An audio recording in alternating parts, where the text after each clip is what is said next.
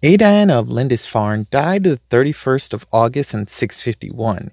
He was an Irish monk and missionary credited with restoring Christianity to Northumbria. He founded a monastic cathedral on the island of Lindisfarne, known as Lindisfarne Priory, served as its first bishop, and traveled ceaselessly throughout the countryside, spreading the gospel to both the Anglo-Saxon nobility and to the socially disenfranchised, including children and slaves. Hello, this is Shalom Kaysen with the Shalom Kaysen Show, where I share biographies of all types of people from all over the world. Today is Saintly Sundays, and that means we're talking about a Christian saint, someone who heroically lived the faith by doing charitable works and teaching the gospel. Today's saint is the Apostle of Northumbria, better known as Saint Aidan of Lindisfarne. He's recognized as a saint by the Eastern Orthodox and Roman Catholic Church. St. Bede wrote a meticulous and detailed account of Aidan's life, which provides the basis for most biographical sketches, both classical and modern. Virtually nothing is known of Aidan's early life, save that he was a monk at the ancient monastery on the island of Iona from a relatively young age, and that he was of Irish descent. Aidan was known for his strict asceticism. In the years prior to Aidan's mission, Christianity, which had been propagated throughout Britain by the Roman Empire, was being largely displaced by Anglo Saxon paganism. Christianity had also not reached Ireland at this time. In the monastery of Iona, founded by Columba of the Irish Church, the religion soon found one of its principal exponents in Oswald of Northumbria, a noble youth who had been raised there as a king in exile since 616. Baptized as a Christian, the young king vowed to bring Christianity back to his people, an opportunity that presented itself in 634 when he gained the crown of Northumbria.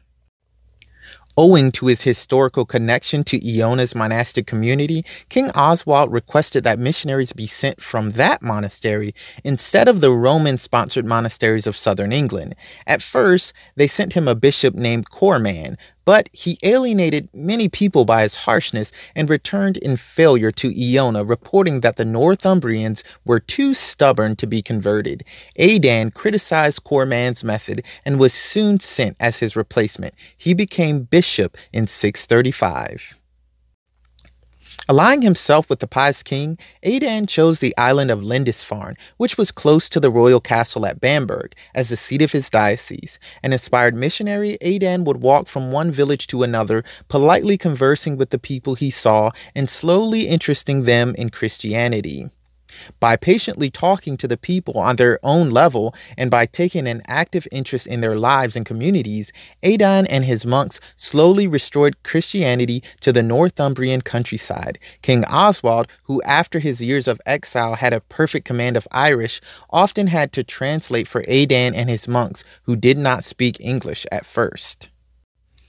In his years of evangelism, Aidan was responsible for the construction of churches, monasteries, and schools throughout Northumbria. At the same time, he earned a tremendous reputation for his pious charity and dedication to the less fortunate, such as his tendency to provide room, board, and education to orphans, and his use of contributions to pay for the freedom of slaves. When Oswald died in 642, Aidan received continued support from King Oswine, and the two became close friends. As such, the monk's ministry continued relatively unchanged until the rise of pagan hostilities in 651.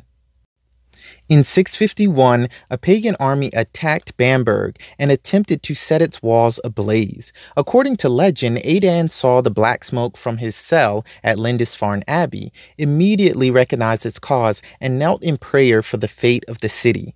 Miraculously, the winds abruptly reversed their course, blowing the conflagration towards the enemy, which convinced them that the capital city was defended by potent spiritual forces. Around this time, Oswine was betrayed and murdered. Twelve days later, Aidan died on the 31st of August, 651. He had become ill while on one of his incessant missionary tours and died leaning against the wall of the local church. After his death, Aidan's body was buried at Lindisfarne, beneath the abbey that he helped found. Though his popularity waned in the coming years, in the 11th century, Glastonbury monks obtained some supposed relics of Aidan. Through their influence, Aidan's feast appears in the early Wessex calendars, which provide the main evidence for his cult after the Age of Bede. His feast is celebrated on the anniversary of his death, reflecting his Irish origins, his Scottish monasticism, and his ministry to the English. Aidan has been proposed as a possible patron saint of the United Kingdom. Today, Aidan's significance is still recognized. And what can we learn from Aidan's life? Aidan gave and gave and gave before asking for the faith of the people in return. Even after converting much of Northumbria, he continued to preach, build schools, and give to charity. If you want to be successful, you have to be willing to give to charity. Don't give in the hopes of getting something in return. Give because it will help people. Give because you want the world to be a better place. Maybe someone will notice and give you a big break. Maybe no one will notice but God. Either way, the giving itself is the reward, so don't ever neglect it. And that's it for today's biography. Thanks for listening. This is Shalom Kaysen with the Shalom Kaysen Show. Until next time, keep learning from life, and God bless.